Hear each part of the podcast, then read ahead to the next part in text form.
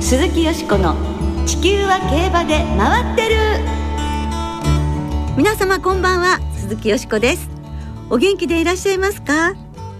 私は元気です。地球は競馬で回ってる。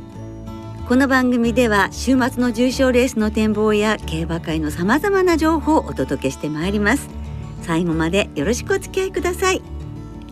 今日ご一緒してくださるのは小林正美アナウンサーです。こんばんは小林です。よろしくお願いします。よろしくお願いいたします。小林さん。もうね2023年今年も残り2週間となってしまいましたね、はい、年末お忙しいんじゃありませんか？まあしかしあの若い衆が忙しくて、若い衆が、ねえー、私はですね、えー、こたつに入ってお茶を飲んでるような状態です。はい、そんなことないと思うんですけれどもね、あの体大事になさって、ね、ありがとうございます。なんとか元気にね新年迎えたいと思いますけれども、はい、まずはねまだ2週間競馬たっぷり楽しみたいと思います。日曜日に香港で行われた香港国際競争の結果から今日はまず振り返りましょう。今年は日本馬13頭が4つのレースに出走し香港バーズのゼフィーロの2着が最高。香港マイルでナミュール香港カップでヒシーグアスが3着に入りましたが日本馬は勝利を挙げることはできませんでした。残念ながらねあの優勝ということはなかったのですがみんな頑張ってくれてシーガスも惜しかったっていうね、うん、えー、感じで検討してくれたと思います。でもやはり今回は地元香港勢が大活躍でしたので、うん、手に汗握るレースなどもありそしてゴールデンシックスティンが8歳でのあのレースとかもう感動がいっぱいありましたね、はい、なんか国際競争の楽しさっていうのを存分に堪能することができました。ですから参加あのしてくれた日本の馬たちも検討してくれて本当にありがとうございました。小林さんは今年の香港国際競争でどんなこと印象に残りましたか？まあ、日本馬検討しましたけれどももしもイクイノックスが出ていたら 34馬身前にいて先頭でゴールを駆け抜けたのかななんてちょっと思いましたね。えー、確かにね、はい、はい、そんなのを見てみたかったですね。さあこの後は素敵なゲストをお迎えして2歳戦を振り返り合わせて朝日杯フューチュリティステークスホープフルステークスを展望していただきます。どうぞお楽しみに鈴木よしこの地球は競馬で回ってる。この番組は JRA 日本中央競馬会の提供でお送りします。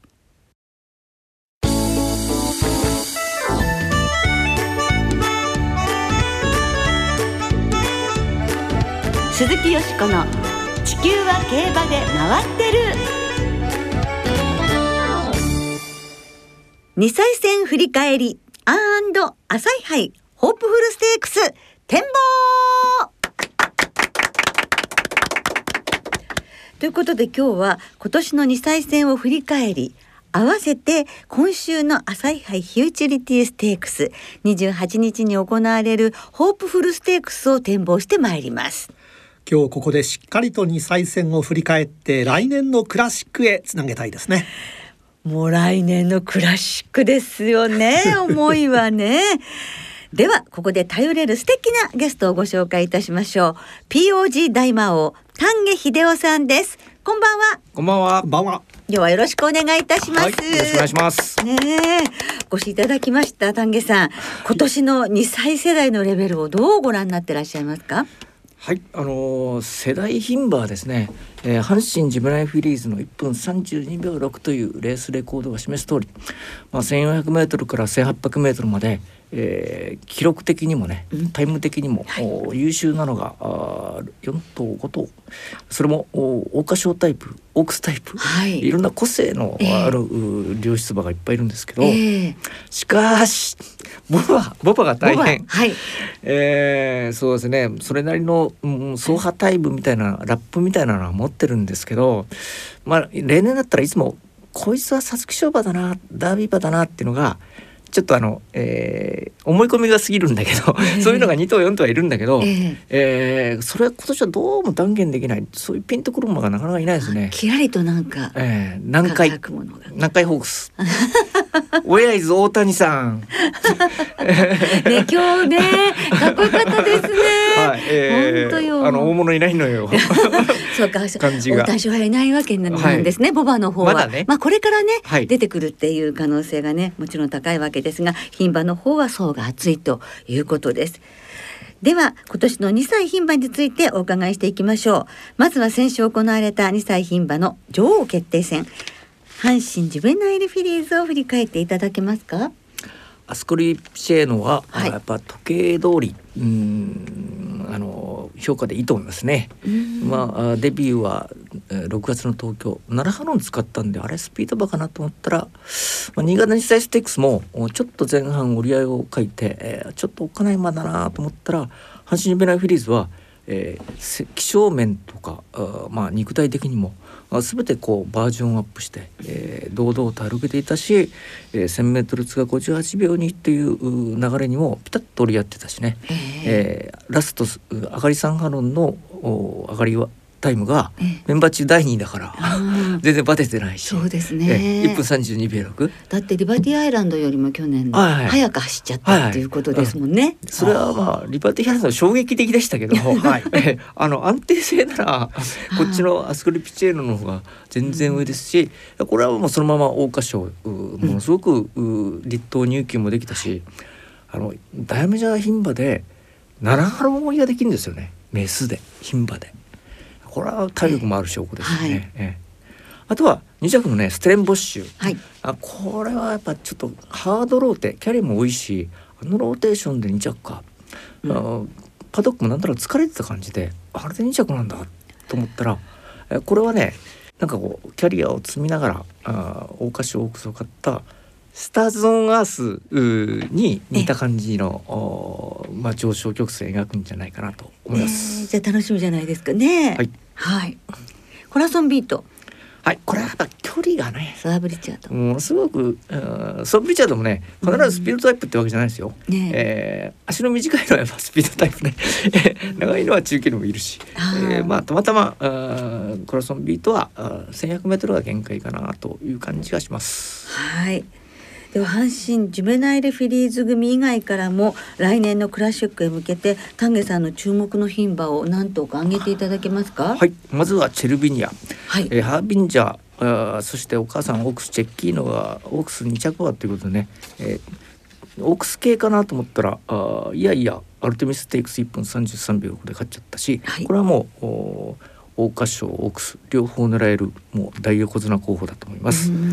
えーあとは阪神メライフリーズ回避しちゃったんですけど、はい。えーボンドガール、はい。うん。これはやっぱえーサウジアラビアロイヤルカップあんだけ引っかかりながら、うん。えー2着はもう一回伸び伸び返したっていうかね盛り返した。うん。まあ20面子とかなんか試合はいいんじゃないかな。うん。今牝馬はなんかあリバティアイランドも年間に2枚つけてるからあれだと入れ込みを抑えられると思います。まあボンドガールの新馬戦がね一つのこう物差しのようにもなってますのでね、本当に最初におっしゃった通り層が厚い感じがしますね。はい。あとはね、は。はい。えーオークスだとガラリーペン。あのまず東京 2000m2 戦目なんですけど買ったカニキルっていうねはい。エピハネ屋さんこと、はい。あとは新潟のキューハロンの2歳レコードをデビュー戦でマークしたカンティアーもね。はい。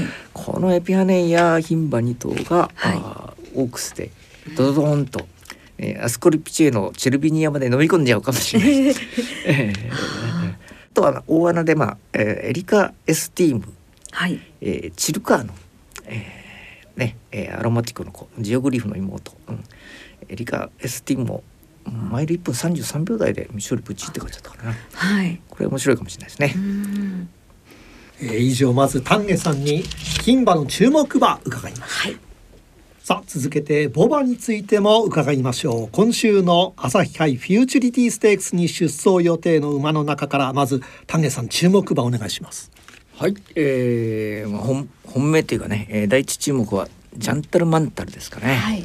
うん、あのー、10月のお新馬戦のタイム1分47秒4っていうのは、ええ。あー京都旧ハロンの2歳戦では最高タイムだったんですね。うん。でまああーデイリーハイもええ。ちょっと渋った馬場で 1,000m 通過59秒5というよどみのない流れを余裕を持ってどっからでも動ける強みがあって、えースパットニー・バ審査はい。まああのパリス・マリスの子なんでね、えー知ったくりしていると、えーベルモントステークス ですよね、ええ。だからね、えー、ちょ中長距離がいいのかなと思ったら、はい。どっこい完成度の高いマイラーだっいや知ったかぶりするもんじゃないね。いやいやいや、でもなんか パレスマリスゴドルフィンが買ってね、あ日ー本に商売で来るっていう。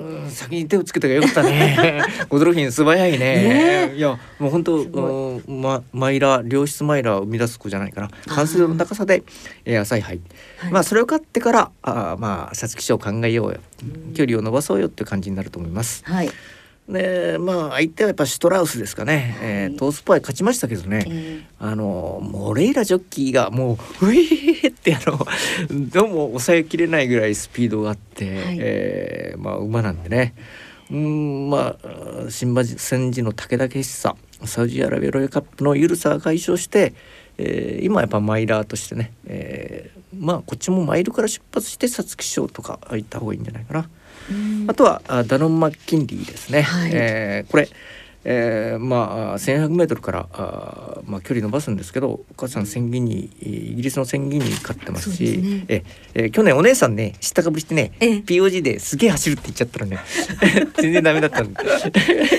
こっちのね二年目でよかった。弟の方だったんじゃないかって走るの。はいそうですか。あとはエコロバルツ。コスモス賞歴代2位だったですしね、えーこれ大体4頭で決まるんじゃないかな。はあ。そして今月28日には G1 ホープフルステークスが行われますがどうでしょう？こちらは登録馬の発表はこれからなんですがどのあたりに注目されてますか？まあ、新エンペラーですかね、えーまあ、フランスのお G1 馬のお弟ということですごいなんか子供なんだけどよくあんなあれで勝っちゃうなっていうぐらい、うん。えーまあジョッキーの腕もあったんでしょうけどもう京都日大ステークス内容良かったですしえーモレイラジョッキーもクラシックホースだって言ってましたしまあムルザバエフジョッキーですか？あーこれだったらコントロールできると思います。であとはあーサウジアラビアロイヤルカップドッカーンと大外一気のコンバでカーブスはい。あとうんベルトララプトルかなあのノジギクノジギクステークス1分46秒0っていうのはこれはこれはちょっと評価していいんじゃないですかね。えーあとはちょっと名前だけで買い買いたくなりそうなミスター GT とかそれ以外で期待している二歳馬いますか？はい。まず一番手はハボタン賞を買ったトロバトーレ。はい。お父さんのレイディオロもハボタン賞からあまあダービーはなったんですけどね、うーん母系はあおお母さんのお姉さんがディアドラでしょ、えー顔つきはやっぱあレイデオロかな、うん。レイデオロの子ねみんな口向きが硬くてものすごい頑固なんだよね口向きまし泡吹いて走ってる子多いけど、えーこのトロバトーレはあ比較的柔らかくて、えー首を使って、まあ、なんたって中山の急坂を2戦にわたって上がり33秒台ですよ。え東京じゃないよ。新潟じゃないよ、えええー、10秒台のラップ持ってるってのはあこれはやっぱすごいですね。はい。あと左回り1回経験すればええ。もう文句なし皐月賞ダービー両方行こうよみたいな感じ一気に横綱に行ける感じ。えー、もう横綱の準備はできてるんですけどうん左回りだけやったああ、なるほど。はい、はい。えーあとね他にもまああーホープフルも朝日杯も出てこないんですけどダノンエアーズロック、はいうんこれまだ子供なんだけどやっぱね、えー将来性高いと思います。であとは、えー、キック賞かかったジュンゴールドっていうのがねこれがなんかああこれダービー馬っぽい伸び足だなーってデビュー戦2戦目見て思ってました、あと迫力だけだったら100日走勝ったアーバンシック。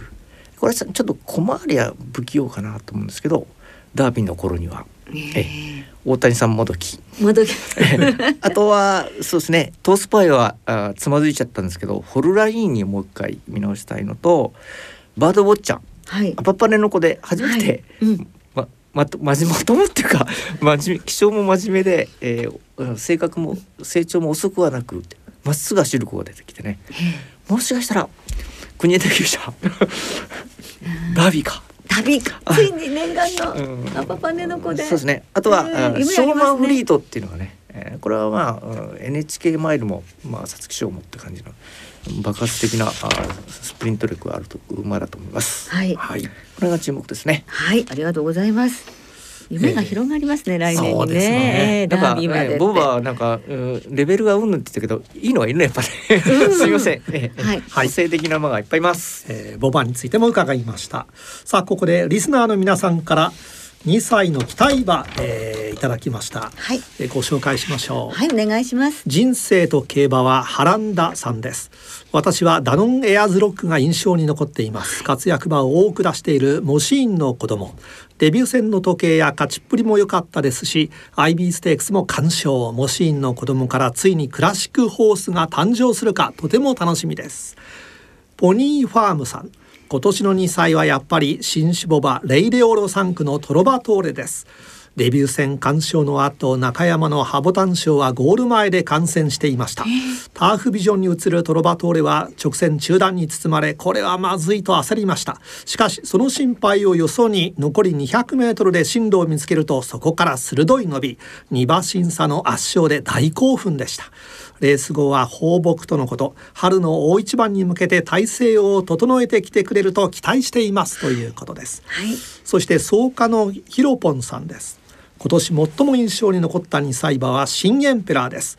凱旋門賞馬ソットサスの前提で期待はしていましたが日本の軽い馬場をこなせるか半信半疑でした。ラジオ日経杯京都2歳ステークスではレース序盤から流れに乗れず諦めムードでしたが直線で馬群を割ってきた勝負根性と瞬発力はとても衝撃的でした。来年の皐月賞ダービーはこの馬で決まりですねということ。そして東京大王ウォッカさん。全日本2歳優秀のフォーエバーヤングの強さに圧倒されましたということです。ねえ、はい。皆様どうもありがとうございます。フォーエバーヤングは本当に強くて、ダートの方もね強い2歳馬いますね、えあのー驚くほど、うん急速にダートシーンも、えー、デルモ外掛けがね、えー頑張ったからっていうわけじゃなくて、ええ。えー本当あえ年々やっぱり、えーあの2歳、えーそして層が厚くなってると思いますね。そうですフね。ォーエバーヤングその象徴的な感じでね、えーもうあのサウジとかドバイとか、ケンタッキーまで、ええ。ーえー見えてますし、はい。うん他にもなんかダート結構東京マイル一歩コバの2勝級ぐらいで走ったやつがもう34頭いるんですよね。うん。えだからあの3歳馬のねダートの改革がありますけれども、はい。かなりのねスターホースたちが揃うかもしれませんよね。もういろいろとねあのお話聞かせていただきまして来年のクラシック戦線が大変楽しみになりました。丹下さんお忙しい中どうもありがとうございましありがとうたございました。えーあれこれ待ち遠しいです。ね楽しみにしたいと思います。はいありがとうございました。そして来年も楽しいお話スタジオで聞かせてください。よろしくお願いします。ぜひまた呼んでください。はい。どうぞ良いお年を。はい、ありがとうございます。ありがとう。ございました。以上今日は POG 大魔王丹下さんをスタジオにお迎えして2歳戦を振り返りました。鈴木よしこの地球は競馬で回ってる。ここからは週末に行われる重賞を展望していきましょ先週予想しました阪神ジュベナイルフィリーズ。よしこさんは生まれん5等ボックス。10点で的中されました。生まれ2330円もついたと大層嬉しゅうございました。ねえで北村騎手のね久々の G1 制覇も本当胸が熱くなりましたね。はい。はいえー、これで4週連続の的中ですまあ知らなかった。はい、えー、5週連続を目指していただきたいと思はいいます、頑張ります。今週は中山阪神中京の三条開催です。土曜日に中山でターコイズステークス日曜日に阪神で朝日杯フューチュリティステークスが行われます。では日曜日に阪神で行われます。G1 朝日杯フューチュリティステークスを展望していきましょう。はいえー今日15日金曜日お昼の阪神の天候は曇り芝やや重ダートやや重で日曜日17日の阪神は曇り時々晴れ金曜日の夜から土曜にかけて雨の予報が出てます、さあはい。2歳王者はどの馬でしょうか、はい。私はですねジャンタルマンタルを本命にいたします。成績もさることながら、男らしい精悍なね顔立ちなの。もうとっても素敵。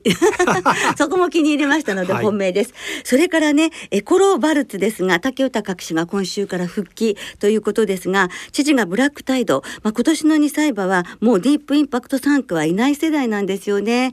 ですからそのディープのお兄さんの子に竹豊騎手が乗られるこのエコロバルツ期待したいと思思っている一頭です、はいそしてストラウスと高一点のタガノエルピーダで、えー、1番3番5番17番の4頭生まれんボックスです四等ボックス。はいはい。小林さんは？え、えー、私はですねダノン・マッキンリールメール騎手は勝つと JRA G150 勝目になるそうですよ。はい。なるほどこのレースまだ勝ってらっしゃらないんですよねあ、朝日杯、えー、朝日杯は初制覇ということになりますね。なりますか。はい。さあ続いて土曜日に中山で行われます。牝馬によるハンデの G3 ターコイズステークスを展望します。さあターコイズステークスはどうでしょうか？はいこちらはねよくぞここで戻ってきてくれましたっていう感じ。4枠8番。ライトクォンタム。最後のディープインパクト3区の牝馬です。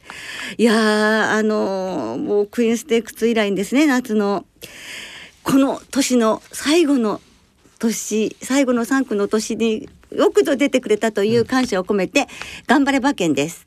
はい。はい。以上。小林さんは？ミスニューヨークあ三連覇にちょっと期待したいと思います。そう見てみたいのもありますね。はい。さあそれではリスナーの皆さんからいただきましたメールをご紹介したいと思います。お願いします。掛布タイガースさん朝日杯フューチュリティステークスはシュトラウスにします。シュトラウスは右回りが初めてですが坂のあるコースで2勝3着1回と安定して走れているので本命にします、オーサムエアプレインさん。今週の朝日杯フューチュリティステークス本命はラジオネームと似ているオーサムストロークです、なるほど。デビューの時から注目していました。最近絶好調の安城酒井騎手にも期待しています。ケイタさん朝日杯フューチュリティステークス私の本命はジャンタルマンタルです。あさって阪神競馬場に10年ぶりに現地観戦します。まあ10年ぶり、ね、楽しみたいということです、うん当ててくださいね。三宮の独身貴族さん。朝日杯フューチュリティステークスはまともに走ってくれたらシュトラウスが突き抜けると思っていますターコイズステークスはマイルに戻ってコナコーストが復活ののろしを上げるはずです。とあります。うん期待した一頭ですよね。ポカポカ湯たんぽさん朝日杯は前走のデイリー杯2歳ステークスが強かったジャンタルマンタル。ターコイズステークスは桜花賞2着のコナコーストに注目しています。とあります。はい皆様たくさんの予想お寄せくださいましてどうもありがとうございます。ありがとうございました。時間の都合で全てご紹介できなくて申し訳ありません。でもありがとうございました。なおこの番組は金曜日のお昼過ぎに収録しています。その後発表されました出走取り消し機種変更などについては JRA のウェブサイトなどでご確認ください。また重症予想はメール送信フォームから金曜日の正午までにお送りください。よろしくお願いいたします。さあ小林さん来週は G1 二人です有馬記念、じなんかダービー馬三世代すごいですしてくれるかもしれないということはいですねバ。はい。そしてホープフルステークスの展望を中心にお届けします。お聞きの皆さんの予想をぜひ教えてください。お待ちしています。